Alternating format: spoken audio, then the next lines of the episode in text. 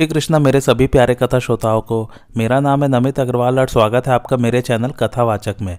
शल्य पर्व आरंभ हो चुका था और पिछली कथा में हम लोग पढ़ रहे थे कि युधिष्ठर शल्य का सामना कर रहे हैं और शल्य के रथ पर निशाना भेदने वाली मशीन थी। आइए आज की कथा आरंभ करते हैं। संजय कहते हैं, तदंतर मदराज शल्य मेघ के समान बाड़ों की वर्षा करने लगे। वे सातकी को दस, भीमसेन को तीन तथा सहदेव को भी तीन बाड़ों से घायल करके युधिष्ठर को पीड़ित करने लगे। शल्य ने धर्मराज की छाती में सूर्य और अग्नि के समान तेजस्वी बाढ़ का प्रहार किया। तब युधिष्ठर ने भी सावधानी के साथ बाढ़ मारकर मदरराज को बींद डाला। उसकी चोट खाकर वे मूर्छित हो गए। फिर थोड़ी ही देर बाद जब उन्हें चेत हुआ तो उन्होंने युधिष्ठर को सौ बाढ़ मारे।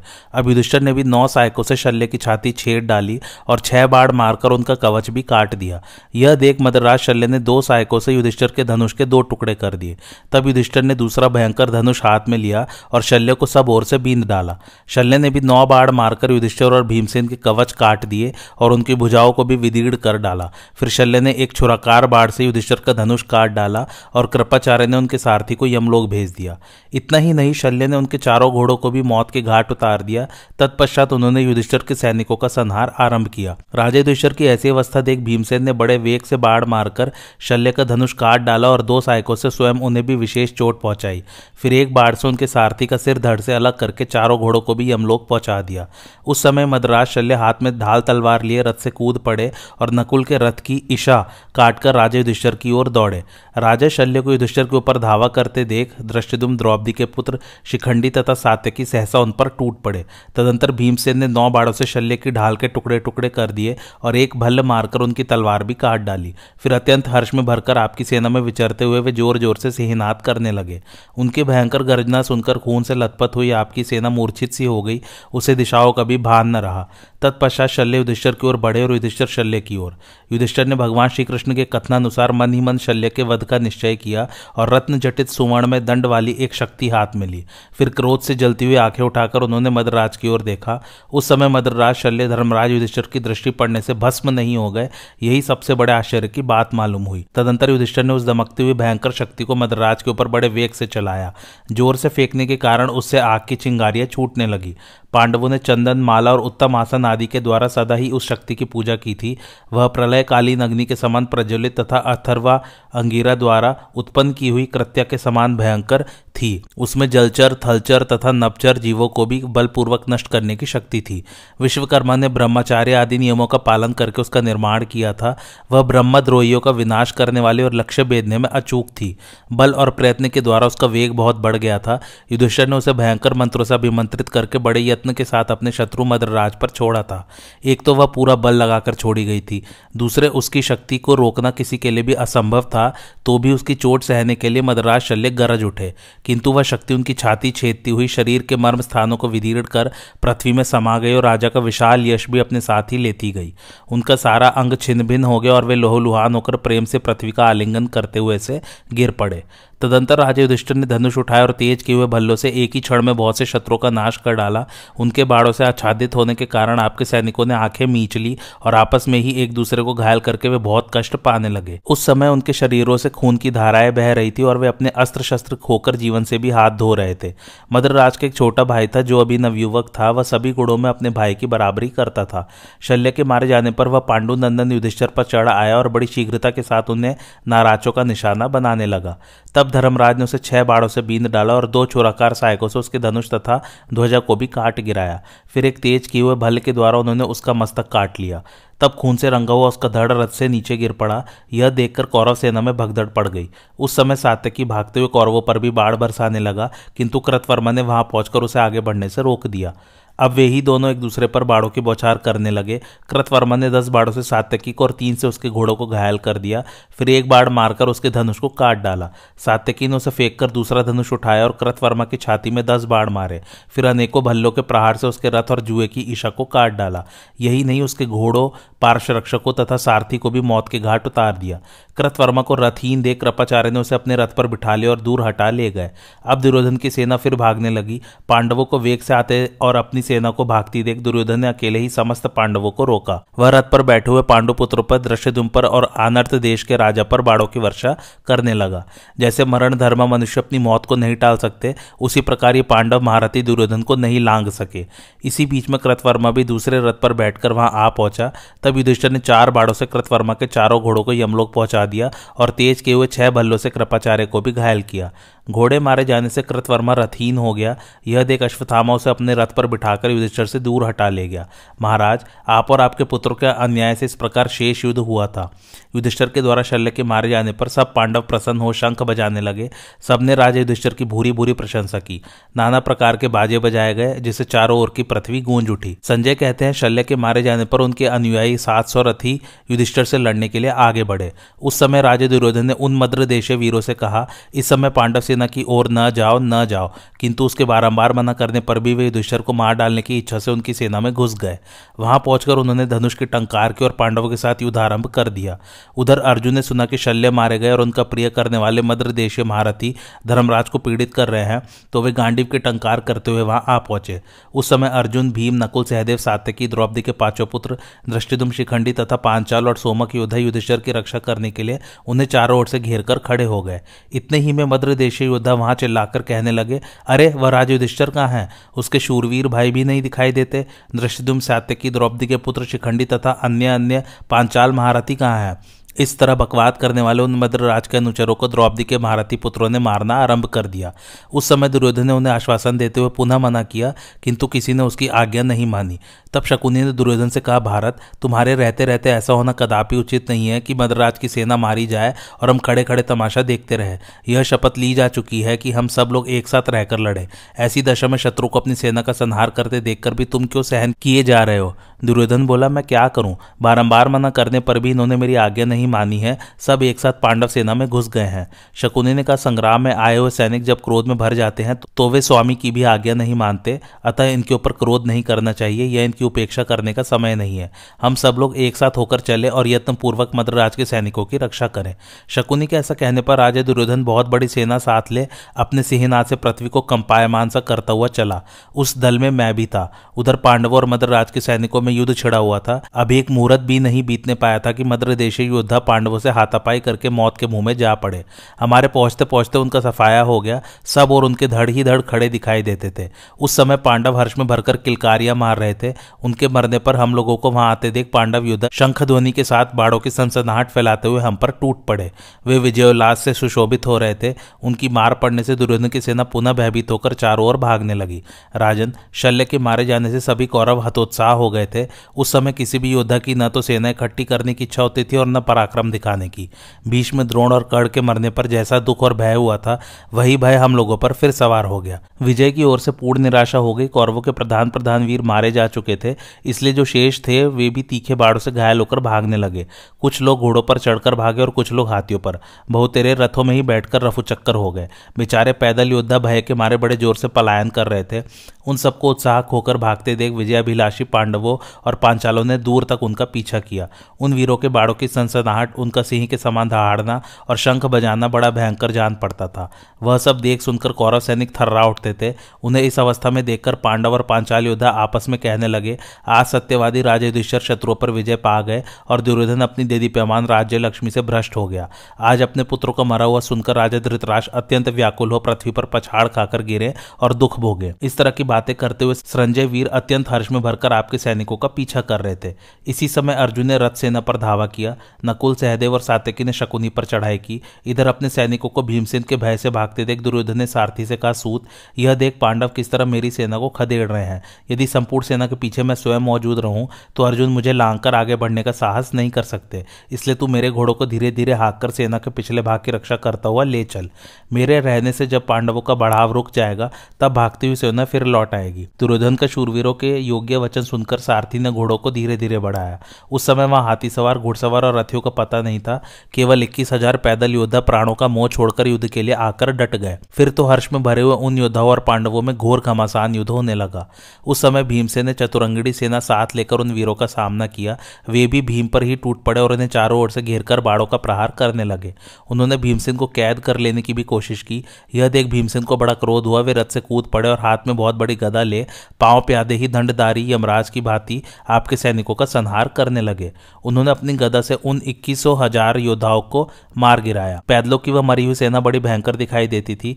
इसी समय युधिष्ठर आदि ने आपके पुत्र दुर्योधन पर धावा किया, किंतु वे उसके पास तक न पहुँच सके। वहाँ हम लोगों ने आपके पुत्र का अद्भुत पराक्रम देखा। समस्त पांडव एक साथ होकर भी अकेले दुर्योधन को नहीं परास्त कर सके।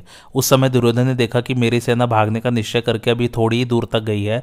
तब उसने सैनिकों को पुकार कर कहा, अरे, इस तरह भागने से क्या लाभ है? अब तो शत्रुओं के पास बहुत थोड़ी सेना रह गई है, तथा श्रीकृष्ण और अर्जुन भी बहुत घायल हो चुके हैं। ऐसी दशा में यदि साहस करके हम लोग रण में डटे रहे तो हमारी विजय अवश्य होगी। तुम पांडवों के अपराध तो कर ही चुके हो। यदि विलग विलग होकर भागोगे तो पांडव पीछा करके तुम्हें अवश्य मार डालेंगे। इस प्रकार जब मरना अवश्यम भावी है तो युद्ध में मरने से ही हम लोगों का कल्याण है। यदि क्षत्रिय युद्ध में जीत जाए तो यहाँ ही सुख भोगता है, और मारा गया तो परलोक में जाकर महान फल का भागी होता है। अतः क्षत्रिय के लिए युद्ध से उत्तम दूसरा कोई मार्ग नहीं है। दुर्योधन की बात सुनकर राजाओं ने उसकी प्रशंसा की और पुनः पांडवों पर धावा कर दिया। पांडव व्यू बनाकर खड़े थे और प्रहार करने को पहले से ही तैयार थे। कौरव सैनिकों को आते देख वे क्रोध में भर गए और उनका सामना करने के लिए आगे बढ़े। अर्जुन अपने विश्व विख्यात गांडीव धनुष के टंकार करते हुए रथ पर बैठकर आपकी सेना पर टूट पड़े।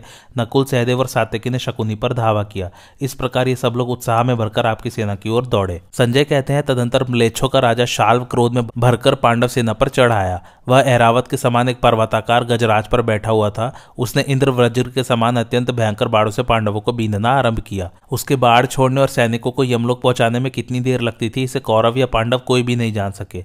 म्लेच्छ राज का वह हाथी यद्यपि अकेला ही रणभूमि में विचर रहा था तो भी पांडव सरंजय सोमक उसे हज़ारों की संख्या में देखते थे। सब और वही वह नज़र आता था।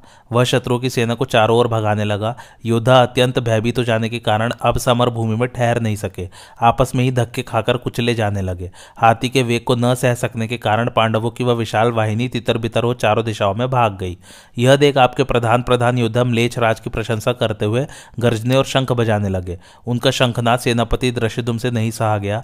वह बड़ी उतावली के साथ हाथी की ओर बढ़ा। उसे आते देख शाल्व ने द्रुपद पुत्र का वध करने के लिए हाथी को उसी की ओर दौड़ाया। तब दृश्यदुम ने तीन भयंकर नाराजों से हाथी को बींद डाला। फिर उसके कुंभ स्थल को लक्ष्य करके उसने पाँच सौ नाराज़ और मारे। हाथी उन प्रहारों से घायल होकर पीछे की ओर भागा, किंतु शाल्व ने सहसा उसे लौटाकर दृश्यदुम के रथ की ओर बढ़ा दिया। नागराज को पुनः अपनी ओर आता देख दृश्यदुम भय से घबरा गया और हाथ में गदा ले बड़े वेग के साथ रथ से कूद पड़ा। इतने में हाथी ने रथ के पास पहुंचकर घोड़ों और सारथी को कुचल डाला, फिर ज़ोर ज़ोर से गर्जन करते हुए उसने रथ को सूंड से उठाकर ज़मीन पर पटक दिया। उस समय पांचाल राजकुमार को शाल्व के हाथी से पीड़ित देख भीमसेन शिखंडी और सात्यकी सहसा उसके पास दौड़े आए। आते ही उन्होंने अपने बाड़ों से हाथी का वेग रोक दिया। उन महारथियों के द्वारा अपनी प्रगति रुक जाने से हाथी विचलित तो उठा। इसी समय राजा शाल ने बाड़ों की वर्षा आरंभ कर दी। उसके सहायकों की मार खाकर पांडव रथी इधर उधर भागने लगे। शाल्व का यह पराक्रम देख पांचालों और सरंजियों ने हाहाकार करते हुए उसके गजराज को चारों ओर से घेर लिया।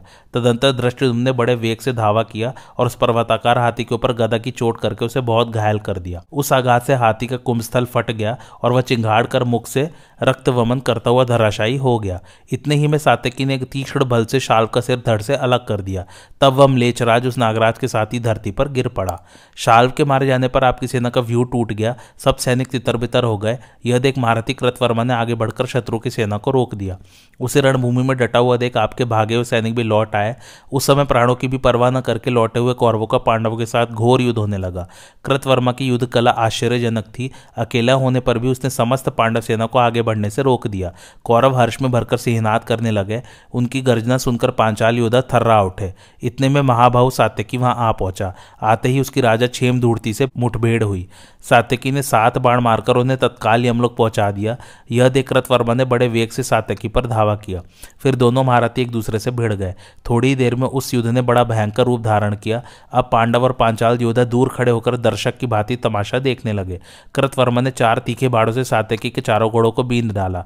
इससे सातकी को बड़ा क्रोध हुआ। उसने भी आठ सहायकों से कृतवर्मा को घायल कर दिया। तब कृतवर्मा ने सातकी को तीन बाड़ों से आहत करके एक बाढ़ से उसका धनुष काट दिया। सातकी ने कटे हुए धनुष को फेंक कर दूसरा उठाया और कृतवर्मा के पास पहुंचकर दस बाड़ों से उसके सारथी तथा घोड़ों को मौत की घाट उतार दिया। फिर रथ की ध्वजा भी काट डाली। अब कृतवर्मा के क्रोध की सीमा न रही, उसने सातकी को मार डालने की इच्छा से उस पर शूल का प्रहार किया। किंतु सातकी ने अपने तीखे बाड़ों से उस शूल को चकनाचूर कर दिया। कृतवर्मा हक्का बक्का सा होकर देखता रह गया। कृतवर्मा को इस दशा में पड़ा देख कृपाचार्य दौड़े आया और उसे अपने रथ में बिठाकर रणभूमि से दूर हटा ले गए। सातकी रण में डटा रहा और कृतवर्मा रथहीन हो गया। यह देख दुर्योधन की सेना में फिर से भगदड़ पड़ी। परंतु उस समय इतनी धूल उड़ रही थी कि कुछ दिखाई नहीं पड़ता था, इसलिए आपके सैनिकों का भागना शत्रुओं को नहीं विदित हो सका। सबके भागने पर भी दुर्योधन वहाँ डटा रहा। वह बड़े वेग से शत्रु पर टूट पड़ा और अकेला होने पर भी समस्त पांडव योद्धाओं को उसने आगे बढ़ने से रोक दिया। यही नहीं, उसने शिखंडी, द्रौपदी के पुत्र केकय सोमक तथा संजय, इन सब योद्धाओं को अपने तीखे बाड़ों का निशाना बनाया। शत्रु पक्ष का एक भी घोड़ा, हाथी, रथ या मनुष्य, ऐसा नहीं था जो दुर्योधन के बाड़ों से अछूता बचा हो। जैसे धूल से सारी सेना ढकी हुई थी, वैसे ही उसके बाड़ों से भी ढकी दिखाई देती थी। उस समय दुर्योधन ने सारी पृथ्वी को बाढ़मयी कर दिया था। आपके शत्रु पक्ष के हज़ारों योद्धाओं में वह एक ही मर्द था। उस युद्ध में आपके पुत्र का अद्भुत पराक्रम देखा गया। समस्त पांडव एक साथ मिलकर भी उसे पीछे नहीं हटा सके। उसने युधिष्ठर को सौ, भीमसेन को सत्तर, सहदेव को पाँच, नकुल को चौसठ दृश्यदुम को पाँच, द्रौपदी के पुत्रों को पाँच तथा सातकी को तीन बाड़ों से घायल कर दिया। साथ ही एक भल मारकर उसने सहदेव का धनुष भी काट डाला। सहदेव ने वह कटा हुआ धनुष फेंक दिया और दूसरा विशाल धनुष हाथ में लेकर दुर्योधन पर धावा किया। उसने दस बाढ़ मारकर दुर्योधन को बींद डाला। तत्पश्चात नकुल ने नौ सातकी ने एक, द्रौपदी के पुत्रों ने तिहत्तर, धर्मराज ने पाँच और भीमसेन ने अस्सी बाढ़ मारकर उसे खूब पीड़ा पहुंचाई। इस प्रकार चारों ओर से बाड़ों के बौछार होने पर भी दुर्योधन ने पीछे पैर नहीं हटाया। उस समय उसकी फुर्ती, उसकी सफ़ाई तथा उसकी वीरता सब सीमातीत दिखाई पड़ती थी। इसी समय शकुनी ने युधिष्ठर के चारों घोड़ों को मार डाला और उन्हें भी बाड़ों से पीड़ित किया। तब सहदेव राजा को अपने रथ पर बिठाकर रणभूमि से दूर हटा ले गया। थोड़ी ही देर में दूसरे रथ पर सवार होकर युधिष्ठर पुनः आ पहुँचे और उन्होंने शकुनी को पहले नौ बाढ़ मारकर फिर पाँच बाड़ों से बींद डाला। इसके बाद वे बड़े ज़ोर से गर्जना करने लगे। उधर उलूक चारों ओर बाड़ों की बौछार करता हुआ नकुल पर जा चढ़ा। तब नकुल ने भी बाड़ों की बड़ी भारी वर्षा की और शकुनी पुत्र उलूक को चारों ओर से ढक दिया। दूसरी ओर कृपाचार्य ने क्रोध में भरकर बाड़ों की मार से द्रौपदी के पुत्र को घायल कर दिया। तब वे भी कृपाचार्य को अपने सहायकों से पीड़ित करने लगे। इस प्रकार उनमें विचित्र युद्ध होने लगा। उस समय हाथी हाथियों से घोड़े घोड़ों से और रथी रथियों से भिड़ गए। पैदलों का पैदलों के साथ मुकाबला होने लगा। फिर तो बड़ा ही भयंकर और घमासान युद्ध छिड़ गया। एक दूसरे का सामना करते हुए सभी योद्धा गरजने और शस्त्रों का प्रहार करने लगे। संजय कहते हैं, महाराज, इस प्रकार यह घोर संग्राम चल ही रहा था कि पांडवों ने आपकी सेना में भगदड़ डाल दी। उस समय आपका पुत्र दुर्योधन बड़ी कोशिश से अपने सैनिकों को रोककर पांडव सेना से युद्ध करने लगा। इधर राज युधिष्ठर ने तीन बाड़ों से कृपाचार्य को बीन कर चार से कृतवर्मा के घोड़ों को मार डाला। तब कृतवर्मा को तो अश्वत्थामा ने अपने रथ पर बिठाकर अन्यत्र पहुँचा दिया, किंतु कृपाचार्य उनका सामना करते रहे। उन्होंने युधिष्ठर को आठ बाड़ों से बींद दिया। तदंतर दुर्योधन ने सात सौ रथियों को राजा युधिष्ठर का सामना करने के लिए भेजा। उन रथियों ने युधिष्ठर पर चारों ओर से इतनी बाढ़ वर्षा की कि वे अदृश्य हो गए। उनकी यह करतू शिखंडी आदि महारथियों से नहीं सही गई। वे अपने अपने रथों पर बैठकर युधिष्ठर की रक्षा के लिए वहाँ आ पहुँचे। फिर तो कौरव तथा पांडव योद्धाओं में भयंकर युद्ध छिड़ गया। पानी की तरह खून बहाया जाने लगा, यमलोक की आबादी बढ़ने लगी। उस समय पांचालों और पांडवों ने दुर्योधन के भेजे हुए उन सात सौ रथियों को मौत के घाट उतार दिया। तत्पश्चात पांडवों के साथ आपके पुत्र ने महान युद्ध छेड़ा। वैसा पहले कभी न तो देखा गया और न सुना ही गया था। चारों ओर मर्यादा तोड़कर लड़ाई हो रही थी। दोनों ओर के योद्धा बेतरह मारे जा रहे थे। इस समय शकुनी ने कौरव योद्धाओं से कहा, वीरो, तुम लोग सामने से युद्ध करो और मैं पीछे से पांडवों का संहार करता हूँ। इस सलाह के अनुसार जब हम लोग पीछे की ओर बढ़े तो मध्र देश के योद्धा अत्यंत प्रसन्न होकर किलकारियाँ भरने लगे। इतने ही में पांडव फिर हमारे सामने आए और धनुष टंकारते हुए हम लोगों पर बाढ़ बरसाने लगे। थोड़ी ही देर में मद्रराज की सेना मारी गई। यह देख दुर्योधन की सेना फिर पीठ दिखाकर भागने लगी। तब शकुनी ने कहा, पापियो, तुम्हारे भागने से क्या होगा? लौटकर युद्ध करो। उस समय शकुनी के पास दस हज़ार घुड़सवारों की सेना मौजूद थी। उसी को लेकर वह पांडव सेना के पिछले भाग की ओर गया और सब मिलकर बाड़ों की वर्षा करने लगे। इस आक्रमण से पांडव की विशाल सेना का मोर्चा टूट गया, वह तितर बितर हो गई। राजे युधिष्ठर ने अपनी सेना की यह अवस्था देख सहदेव से कहा, भैया, जरा उस मूर्ख शकुनी को तो देखो, वह पीछे की ओर से प्रहार करके पांडव सेना का संहार कर रहा है। अब तुम द्रौपदी के पुत्रों को साथ लेकर जाओ और शकुनी को मार डालो। तब तक मैं पांचालों के साथ रहकर कौरवों की रथ सेना को भस्म करता हूँ। धर्मराज के आगे पाकर सात सौ हाथी सवार, पाँच हज़ार घुड़सवार, तीन हज़ार पैदल, द्रौपदी के पाँचों पुत्र तथा महाबली सहदेव, इन सबने शकुनी पर धावा किया। उस समय शकुनी पीछे की ओर से आक्रमण करके पांडव सैनिकों का संहार कर रहा था। इन योद्धाओं ने पहुंचकर शकुनी की सेना के बहुत से घुड़सवारों को मार डाला। तब शकुनी थोड़ी देर तक सामना करके मरने से बचे हुए छह हज़ार घुड़सवारों के साथ भाग गया। तदंतर पांडव सेना भी अपने बचे हुए सवारों के साथ लौट चली। द्रौपदी के पुत्र मतवाले हाथियों की सेना लेकर दृश्यदुम के पास जा पहुँचे। शेष योद्धा भी जब इधर उधर बट गए तो शकुनी दृश्यदुम की सेना के पार्श्व भाग में आकर बाढ़ वर्षा करने लगा। फिर तो आपके और शत्रु के सैनिक प्राणों का मोह छोड़कर घोर युद्ध करने लगे। सौ सौ हज़ार हज़ार योद्धा एक साथ रणभूमि में गिरने लगे। तलवारों से कटे हुए मस्तक जब धरती पर गिरते थे तो ताड़ के फलों के गिरने किसी धमाके की आवाज़ होती थी। कटे हुए शरीरों, आयुधों सहित भुजाओं और जंघाओं के गिरने का घोर शब्द सुनाई पड़ता था। इस युद्ध का वेग जब कुछ कम हुआ तो थोड़े से बचे हुए घुड़सवारों के साथ शकुनी पुनः पांडव सेना पर टूट पड़ा। पांडवों ने भी फुर्ती दिखाई और पैदल घुड़सवार तथा हाथी सवारों को साथ लेकर उस पर धावा कर दिया। पांडव विजय के इच्छुक थे, उन्होंने मंडल बनाकर शकुनी को चारों ओर से घेर लिया और उसे बाड़ों से बीनना आरंभ कर दिया। यह देख आपकी सेना के घुड़सवार हाथी सवार रथी और पैदल भी पांडव की ओर दौड़े। उस समय जिनके शस्त्र छीड़ हो गए थे, ऐसे बहुत से पैदल योद्धा लातों और घूसों से एक दूसरे को मारकर धराशायी होने लगे। पांडव योद्धाओं ने जब अधिकांश सेना का संहार कर डाला तो शकुनी शेष सात सौ घुड़सवार को साथ ले तुरंत दुर्योधन की सेना में पहुँचा और क्षत्रियों से पूछने लगा, राजा कहाँ है? योद्धाओं ने उत्तर दिया, जहाँ से यह मेघ की गर्जना के समान तुमुल आवाज़ आ रही है, वहीं कुरुराज खड़े हैं। आप शीघ्रता पूर्वक जाइए, वहीं में मिल जाएँगे। उनके ऐसा कहने पर शकुनी जहाँ वीरों से घिरा हुआ दुर्योधन खड़ा था, वहीं गया। रथियों के बीच में राजे दुर्योधन को देखकर उसे बड़ी प्रसन्नता हुई और वह सब सैनिकों का हर्ष बढ़ाता हुआ दुर्योधन से कहने लगा, राजन, मैंने पांडव पक्ष के घुड़सवार को परास्त कर दिया, अब तुम भी इस रथ सेना का संहार कर डालो, क्योंकि प्राण त्याग किए बिना युधिष्ठर हमारे वश में नहीं आ सकते। इनके द्वारा सुरक्षित रथ सेना का नाश हो जाने पर हम हाथी और का भी सफाया कर डालेंगे। शकुनी की बात सुनकर आपके सैनिक पुनः पांडव सेना पर टूट पड़े। सबने धनुष उठाया और तरकसों का मुँह खोल दिया। कुछ ही देर में शूरवीरों के सिहनाथ के साथ ही उनके धनुषों की भयंकर टंकारें सुनाई देने लगी। संजय कहते हैं, तदंतर कौरव वीरों को बड़े वेग से धनुष उठाए देख अर्जुन ने भगवान श्री कृष्ण से कहा, जनार्दन, आप घोड़ों को हाके और इस सैन्य सागर में प्रवेश कीजिए। आज मैं तीखे बाड़ों से शत्रु का अंत कर डालूँगा। इस संग्राम के आरंभ हुए आज अट्ठारह दिन हो गए। कौरवों के पास समुद्र जैसी अपार सेना थी, सो हम लोगों के पास आकर अब गाय के खुरकी सी हो गई है। मुझे आशा थी कि पितामह भीष्म के मारे जाने पर दुर्योधन संधि कर लेगा, किंतु उस मूर्ख ने ऐसा नहीं किया। भीष्म जी ने सच्ची और हितकर बात बताई थी, किंतु बुद्धि मारी जाने के कारण उसने उसे भी नहीं स्वीकार किया। फिर क्रमशः आचार्य द्रोण कड़ और विकड़ आदि के मारे जाने पर बहुत थोड़ी सी सेना बच रही है तो भी युद्ध बंद नहीं हुआ। भूरिश्रवा, शल्य, शाल तथा अवंती के राजकुमार मारे गए, फिर भी इस मार काट का अंत न हो सका। जयद्रथ, पामिक, राक्षस अलायुद्ध सोमदत्त, वीरवर, भगदत्त, काम्बोज राज तथा दुशासन की मृत्यु हो जाने पर भी यह संहार न रुक सका। भैया भीमसेन के हाथ से अनेकों अक्षौहिणी पति मारे गए। यह देखकर भी लोभ या मोह के कारण लड़ाई बंद नहीं हुई। जिसको अपने हिताहित का ज्ञान है, जो मूर्ख नहीं है, ऐसा कौन पुरुष होगा जो शत्रु को गुड़ बल और वीरता में अपने से अधिक जानकर भी उससे लोहा लेने का साहस करेगा? दुर्योधन के जन्म लेते ही बहुत तेरे सिद्ध पुरुषों ने कहा था कि इस दुरात्मा के कारण क्षत्रिय कुल का महान संहार होगा। उनकी बात आज सत्य हो रही है, क्योंकि दुर्योधन के लिए ही यहाँ असंख्य राजाओं का संहार हुआ है। अतः आज मैं समस्त कौरव योद्धाओं का वध करूँगा। आप मुझे दुर्योधन की सेना में ले चलिए, जिससे उसको और उसकी सेना को मैं अपने तीखे बाड़ों का निशाना बना सकूँ। घोड़ों की बागडोर हाथ में लिए भगवान श्री कृष्ण से जब अर्जुन ने उपरयुक्त बात कही तो उन्होंने घोड़े बढ़ा दिए और निर्भय होकर शत्रु की सेना में प्रवेश किया।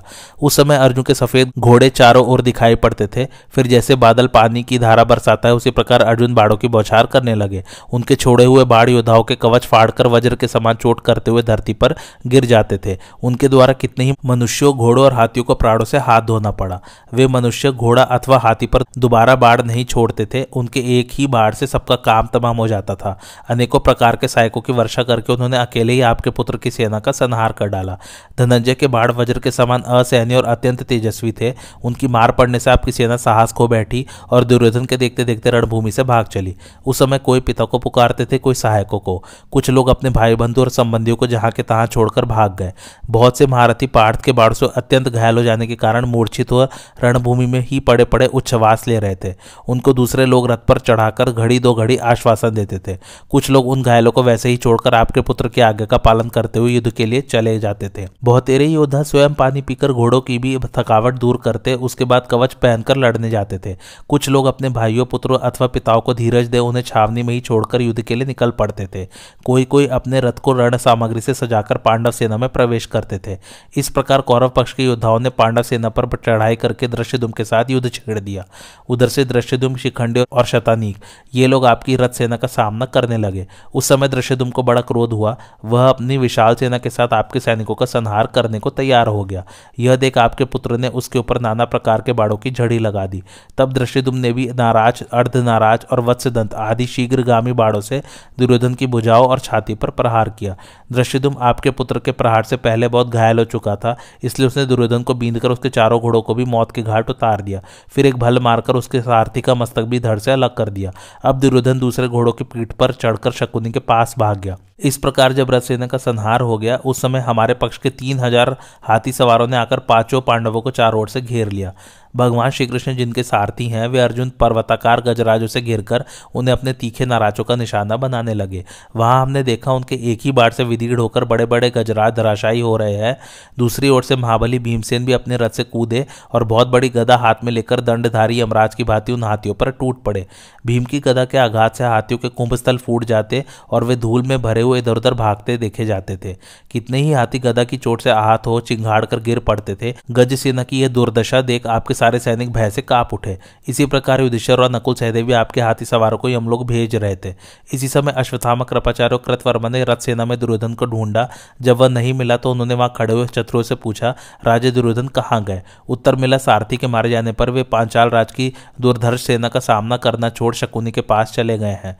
तब वे तीनों वीर पांचाल राज की उस दुर्धर्ष सेना का व्यू तोड़कर शकुनी के पास जा पहुँचे। उनके चले जाने पर पांडव पक्ष के योद्धा आपके सैनिकों का संहार करते हुए उन पर चढ़ाए उन्हें आक्रमण करते देख हमारे पक्ष के बहुत से योद्धा जीवन से निराश हो गए। उनका चेहरा फीका पड़ गया, उनके अस्त्र शस्त्र कम हो गए थे और वे चारों ओर से घिर भी गए थे। उनकी यह दशा देख मैं अन्य चार महारथियों को साथ लेकर प्राणों की परवाह न करके पांचालों की सेना से युद्ध करने लगा। किंतु अर्जुन के बाणों से पीड़ित हो जाने के कारण वहाँ से हम पाँचों को भागना पड़ा। तब सेना सहित दृश्यदुम के साथ हमारी मुठभेड़ हुई, किंतु द्रुपद कुमार ने हम सब लोगों को परास्त कर दिया। वहाँ से भागकर जब हम दूसरी ओर आए तो महारथी सातक के दिखाई पड़ा। वह बिल्कुल पास आ गया था। मुझे देखते ही उसने चार सौ रथियों के साथ धावा कर दिया। दृश्यदुम के चंगुल से किसी तरह निकला तो सातकी की सेना में आ फंसा। थोड़ी देर तक वहाँ बड़ा भयंकर संग्राम हुआ। सातकी ने मेरी सारी युद्ध सामग्री नष्ट कर दी और मुझे भी पकड़ लिया। इतने में भीमसेन की गदा और अर्जुन के नाराजों से वहाँ सारी गज सेना का संहार हो गया। संजय कहते हैं, महाराज, हाथियों के समुदाय का नाश हो जाने पर भीमसेन आपकी अन्य सेनाओं का संहार करने लगे। वे क्रोध में भरे हुए दंडधारी यमराज की भांति हाथ में गदा लिए रणभूमि में विचर रहे थे। उस समय ढूँढने पर भी जब दुर्योधन का कहीं पता न लगा तो मरने से बचे हुए आपके पुत्र भीमसेन पर टूट पड़े। दुर्मर्शन श्रुतांत जैत्र, भूरीवल, रवि जैतसेन सुजात दुर्विश दुर्विमोचन, दुष्प्रधर्ष तथा शुतरवा ने धावा करके भीम को चार ओर से घेर लिया। तब भीमसेन पुनः अपने रथ पर जा बैठे और आपके पुत्रों के मर्म स्थानों में तीखे बाड़ों का प्रहार करने लगे। उन्होंने एक छुरा पर मारकर दुर्मर्शन का मस्तक काट गिराया, फिर एक भल के द्वारा श्रुतांत का अंत कर दिया। तत्पश्चात हँसते हँसते जैतसेन पर नाराज़ का प्रहार किया और उसे रथ की बैठक से भूमि पर गिरा दिया। गिरते ही उसके प्राण निकल गए। यह देख श्रुतर्वक कुपित हो उठा और उसने भीम को सौ बाढ़ मारे। अब भीमसेन का क्रोध और भी बढ़ गया। उन्होंने जैत्र भूरीबल और रवि, इन तीनों को अपने तीखे बाड़ों का निशाना बनाया। बाड़ों की चोट खाकर वे तीनों महारथी प्राणहीन हो रथ से नीचे गिर पड़े। इसके बाद भीम ने एक तीखे नाराज़ से दुर्विमोचन को मौत के घाट उतार दिया। फिर दुष्प्रदर्श और सुजात को दो दो बाढ़ मारकर यमलोक भेज दिया। यह देख दुर्विशह भीम पर चढ़ाया। उसे आते देख भीम ने उसके ऊपर भल का प्रहार किया। उससे आहत होकर वह सबके देखते देखते रथ से गिरा और मर गया। श्रुतर्वा ने जब देखा कि भीमसेन अकेले ही मेरे बहुत से भाइयों का काम तमाम कर डाला तो अमर्श में भरकर धनुष की टंकार करता हुआ उन पर टूट पड़ा और उन्हें अपने बाड़ों का निशाना बनाने लगा। उसने भीमसेन के धनुष को काटकर उन्हें भी बीस बाड़ों से घायल कर डाला। तब महारथी भीम ने दूसरा धनुष उठाया और आपके पुत्र पर बाड़ों की वर्षा आरंभ कर दी। शुतरवा ने भी कुपित होकर भीम की बुझाओ और छाती में बाढ़ मारे। इससे भीम बहुत घायल हो गए। उन्होंने अत्यंत रोष में भरकर शुतरवा के सारथी और चारों घोड़ों को यमलोक भेज दिया। रथीन हो जाने पर शुतरवा ढाल और तलवार लेने लगा। इतने ही में भीम ने छुरप्र मारकर उसका मस्तक धड़ से अलग कर दिया। उसके मरते ही आपके सैनिक भय से विवल हो गए और युद्ध की इच्छा से भीमसेन की ओर दौड़े। भीमसेन भी उनका सामना करने के लिए आगे बढ़े। भीम के पास पहुंचकर उन वीरों ने उन्हें चारों ओर से घेर लिया। तब भीमसेन अपने तीखे बाड़ों से उन्हें पीड़ा देने लगे। उन्होंने कवच से सुसज्जित पाँच सौ महारथियों का काम तमाम करके सात सौ हाथियों की सेना का सफाया कर डाला। फिर आठ सौ घुड़सवारों और दस हज़ार पैदलों को मौत के घाट उतारकर वे विजय श्री से सुशोभित होने लगे। जिस समय भीमसेन आपके पुत्र का संहार कर रहे थे, उस समय आपके सैनिकों का उनकी ओर आग उठाकर देखने का भी साहस नहीं होता था। उन्होंने समस्त कौरवों और उनके अनुचरों को मार भगाया, फिर ताल ठोकर उसकी विकट आवाज़ से वे बड़े बड़े गजराजों को भयभीत करने लगे। उस लड़ाई में आपके बहुत से सिपाही काम आए। जो बचे थे, उनकी भी हिम्मत टूट गई थी। महाराज दुर्योधन और सुदर्शन, ये ही दो आपके पुत्र बचे हुए थे। ये दोनों घुड़सवारों के बीच खड़े थे। दुर्योधन को वहाँ खड़ा देख देवकी नंदन भगवान श्री कृष्ण ने कहा, अर्जुन, अब शत्रु के अधिकांश योद्धा मारे जा चुके हैं। वह देखो, सात्यकी संजय को कैद करके लिए आ रहा है। उधर कृपाचार्य कृतवर्मा और अश्वत्थामा, ये तीनों राजा दुर्योधन को अलग छोड़कर रण में डटे हुए हैं। इधर प्रभद्रको सहित दुर्योधन की सेना का संहार करके पांचाल राजकुमार दृश्यदुम अपनी सुंदर कांति से शोभायमान हो रहा है। और वह है दुर्योधन, जो अपनी सेना का व्यू बनाकर रण में खड़ा है। अर्जुन, कौरव पक्ष के योद्धा तुम्हें आए देख जब तक भाग नहीं जाते, उसके पहले ही दुर्योधन को मार डालो। इसकी सेना बहुत थक गई है, अतः इस समय आक्रमण करने से यह पापी छूटकर जा नहीं सकता। श्री कृष्ण की बात सुनकर अर्जुन ने कहा माधव धृतराज के सभी पुत्र भीमसेन के हाथ से मारे जा चुके हैं। ये दो जो अभी बचे हुए हैं, ये भी रह नहीं जाएँगे। शकुनी की सेना में भी अब पाँच सौ घुड़सवार, दो सौ रथी, सौ से कुछ अधिक हाथी और तीन हज़ार ही पैदल बच गए हैं। दुर्योधन की सेना में अश्वत्थामा, कृपाचार्य, त्रिगर्तराज, उलूक, शकुनी कृतवर्मा आदि कुछ ही योद्धा बचे हैं, बाकी सब मारे गए। अब इनका भी काल आ ही पहुँचा है। आज जो मेरे सामने आकर भाग नहीं जाएँगे, वे देवता ही क्यों ना हो, उन सबको मार डालूँगा। आज सारा झगड़ा समाप्त हो जाएगा। दुर्योधन भी यदि मैदान छोड़कर भाग नहीं गया तो आज अपनी उदीप्त राज्य लक्ष्मी तथा प्राणों से हाथ धो बैठेगा। आप घोड़े बढ़ाइए, मैं सबको अभी मारे डालता हूँ। अर्जुन के ऐसा कहने पर भगवान ने दुर्योधन की सेना की ओर घोड़े बढ़ाए। भीमसेन और सहदेव ने भी अर्जुन का साथ दिया। तीनों महारथी दुर्योधन को मार डालने की इच्छा से सिहनात करते हुए आगे बढ़े। उस समय आपके पुत्र सुदर्शन ने भीमसेन का सामना किया। सुशर्मा और शकुनी अर्जुन से लड़ने लगे। दुर्योधन घोड़े पर सवार हो सहदेव से जा भिड़ा। उसने बड़ी फुर्ती के साथ सहदेव के मस्तक पर एक प्रास से प्रहार किया। सहदेव उस चोट से मूर्छित होकर रथ के पिछले भाग में बैठ गया। उसका सारा शरीर खून से तर हो गया। फिर थोड़ी देर में जब होश हुआ तो वह क्रोध में भरकर दुर्योधन पर तीखे बाड़ों की बौछार करने लगा। उधर अर्जुन भी घोड़ों की पीठ पर बैठे हुए धौ के मस्तक काट काट कर गिराने लगे। उन्होंने बहुत से बाढ़ मारकर सारी सेना का संहार कर डाला। तदंतर त्रिगर्तों की रथ सेना पर धावा किया। उन्हें आए देख सारे त्रिगर्त महारथी एक साथ होकर श्री कृष्ण तथा अर्जुन पर बाड़ों की वर्षा करने लगे। तब अर्जुन ने सत्यकर्मा को एक छुरप्र से घायल कर उसके रथ का ईशा काट डाला, फिर दूसरे छुरप्र से उसका मस्तक भी धड़ से अलग कर दिया। इसके बाद उन्होंने सब योद्धाओं के सामने ही सत्यशु को पकड़कर मार डाला। तत्पश्चात प्रस्थल देश के अधिपति सुशर्मा को तीन बाड़ों से बींद कर वहाँ एकत्रित हुए समस्त रथियों को अपने बाड़ों का निशाना बनाया। फिर सुशर्मा को सौ बाढ़ मारकर उसके घोड़ों को भी घायल किया। इसके बाद उन्होंने हँसते हँसते सुशर्मा पर यमदंड के समान एक भयंकर बाढ़ चलाया। उससे उसकी छाती छिद गई और वह प्राणहीन होकर पृथ्वी पर गिर पड़ा। इस प्रकार सुशर्मा को मारकर अर्जुन ने उसके पैंतालीस पुत्रों को भी मौत के घाट उतार दिया। फिर उसके समस्त अनुयायियों को यमलोक भेजकर उन्होंने मरने से बची हुई कौरव सेना में प्रवेश किया। दूसरी ओर भीमसेन ने हँसते हँसते बाड़ों की वर्षा करके सुदर्शन को ढक दिया। अब वह दिखाई नहीं पड़ता था। प्रहार करते करते उन्होंने एक तीखे छुरप्र से सुदर्शन का मस्तक धड़ से अलग कर दिया। यह देख उसके अनुचरों ने भीम को चारों ओर से घेर उन पर बाड़ों की वर्षा आरंभ कर दी। तब भीमसेन ने तेज किए हुए बाड़ों की वर्षा करके उन्हें सब ओर से आच्छादित कर दिया और एक ही क्षण में सबका संहार कर डाला। उस समय परस्पर प्रहार करते हुए दोनों ही दलों के योद्धाओं में कोई अंतर नहीं रह गया। दोनों सेनाएँ मिलकर एक सी हो गई। संजय कहते हैं, महाराज उपरयुक्त संग्राम जब आरंभ हुआ, उस समय शकुनी ने सहदेव पर धावा किया। सहदेव ने भी सुबल पुत्र पर बाड़ों की वर्षा आरंभ कर दी। शकुनी के साथ उसका पुत्र उलूक भी था। उसने भीमसेन को दस बाड़ों से बींद डाला। साथ ही शकुनी ने भी भीमसेन को तीन बाड़ों में घायल करके सहदेव पर नब्बे बाड़ों की वर्षा की।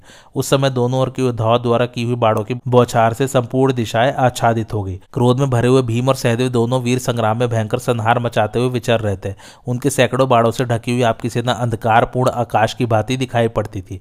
इस प्रकार लड़ते लड़ते जब कौरवों के पास बहुत थोड़ी सेना रह गई तो पांडव योद्धा हर्ष में भरकर बड़े उत्साह से उन्हें यमलोक पहुँचाने लगे।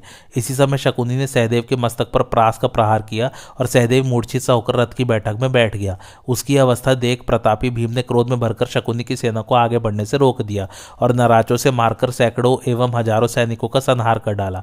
इसके बाद उन्होंने बड़े ज़ोर से सिहनाद किया, जिसे सुनकर हाथी और घोड़ों सहित समस्त सैनिक थर्रा उठे। डर के मारे वे सहसा भाग चले। उन्हें भागते देख राजे दुर्योधन ने कहा, अरे पापियो, लौट आओ। भागने से क्या लाभ होगा? जो वीर लड़ाई में पीठ न दिखाकर प्राण त्याग करता है, वह संसार में कीर्ति छोड़ जाता है और परलोक में उत्तम सुख भोगता है। उसके ऐसा कहने पर शकुनी के सिपाही मौत की परवाह न करके पुनः पांडवों पर टूट पड़े। यह देख पांडव योद्धा भी उनका सामना करने को आगे बढ़े। इतने में सहदेव ने भी स्वस्थ होकर शकुनी को दस बाड़ों से बींद डाला और तीन बाड़ों से उसके घोड़ों को घायल करके हँसते हँसते उसका धनुष भी काट दिया। शकुनी ने दूसरा धनुष लेकर सहदेव को साठ और भीमसेन को सात बाढ़ मारे। इसी तरह उलुक ने भी भीम को सात और सहदेव को सत्तर बाड़ों से घायल कर डाला। तब भीमसेन ने उसे तेज किए हुए सायकों से बींद दिया और शकुनी को भी चौसठ बाढ़ मारकर उसके पार्श्व रक्षकों को तीन तीन बाड़ों का निशाना बनाया। भीम के नाराजों से हाथ हुए योद्धा क्रोध में भरकर सहदेव के ऊपर बाड़ों की बौछार करने लगे। तब सहदेव ने एक भल मारकर अपने सामने आए हुए उलूक का मस्तक काट डाला। उसकी लाश ज़मीन पर गिर पड़ी। बेटे की मृत्यु देकर शकुनी को विदुर जी की बात याद आ गई। उसका गला भर आया, उच्छ्वास चलने लगा और वह अपनी आँखों में आँसू भरकर दो घड़ी तक चिंता में डूबा रहा। इसके बाद सहदेव के सामने जाकर उसने तीन बाढ़ मारे, किंतु सहदेव ने अपने सहायकों से उन्हें काट गिराया और शकुनी के धनुष के भी टुकड़े टुकड़े कर डाले। तब शकुनी ने सहदेव के ऊपर तलवार का वार किया, किंतु उसने हँसते हँसते उस तलवार के भी दो टुकड़े कर दिए। अब शकुनी ने गदा चलाई, पर उसका वार खाली चला गया, वह ज़मीन पर जा पड़ी। इससे उसका क्रोध बहुत बढ़ गया और उसने एक भयंकर शक्ति सहदेव के ऊपर छोड़ी। किंतु सहदेव ने बाढ़ मारकर उसके भी तीन टुकड़े कर डाले। इस प्रकार जब शक्ति भी नष्ट हो गई और शकुनी भयभीत हो गया तो आपके सैनिकों पर भी आतंक छा गया। वे सबके सब शकुनी के साथ भाग चले। उस समय पांडव ज़ोर ज़ोर से सिहनात करने लगे। प्राय सभी कौरव युद्ध रण से पीठ दिखाकर भाग गए। शकुनी को भी खिसकता देख सहदेव ने सोचा, यह मेरा हिस्सा बाकी रह गया है। इसका नाश मुझे करना है। यह विचार कर अपना महाधनुष टंकारते हुए उसने शकुनी का पीछा किया और तेज किए हुए बाढ़ मारकर उसे अत्यंत घायल कर दिया और, और कहने लगा मूर्ख शकुनी तू क्षत्रिय धर्म में स्थित होकर युद्ध कर पराक्रम दिखाकर पुरुषत्व का परिचय दे। उस दिन सभा में पासा फेंकते समय तो तू बहुत खुश हो रहा था उसका फल आज अपनी आँखों देख। जिन दुरात्माओं ने पहले हम लोगों का उपहास किया था वे सब मारे जा चुके हैं। केवल दुर्योधन और उसका मामा तू बाकी रह गया है। आज तेरा मस्तक अवश्य काट डालूँगा। यह कहकर सहदेव ने शकुनी को दस और उसके घोड़ों को चार बाण मारे। फिर उसका छत्र ध्वजा और धनुष काटकर उन्होंने सिंह के समान गर्जना की तथा अनेकों सहायकों का प्रहार करके उसके मर्म स्थानों को बींद डाला। इससे शकुनी को बड़ा क्रोध हुआ। वह सहदेव को मार डालने की इच्छा से दोनों हाथों में प्रास लेकर उसके ऊपर टूट पड़ा। सहदेव ने शकुनी के उठाए हुए प्रास को तथा उसे पकड़ने वाली उसकी दोनों गोलाकार भुजाओं को तीन भल मारकर एक ही साथ काट डाला, फिर बड़े ज़ोर से गर्जना की। तदंतर खूब सावधानी के साथ एक मज़बूत लोहे का भल धनुष पर चढ़ाया और उसके प्रहार से शकुनी का सिर धड़ से अलग कर दिया। उसकी मस्तक सहित लाश ज़मीन पर गिर पड़ी। शकुनी की दशा देख आपके योद्धा डर के मारे अपना साहस खो बैठे। उनका मुँह सूख गया, चेतना जाती रही और वे भयभीत होकर अपने अपने हथियार लिए चारों दिशाओं में भागने लगे। गांडीव की टंकार सुनकर वे अधमरे हो रहे थे। किसी का रथ टूटा था, किसी के घोड़े मर गए थे और किन्हीं के हाथी ही मौत के मुख में जा चुके थे। ये सब लोग पाव प्यादे ही भाग रहे थे।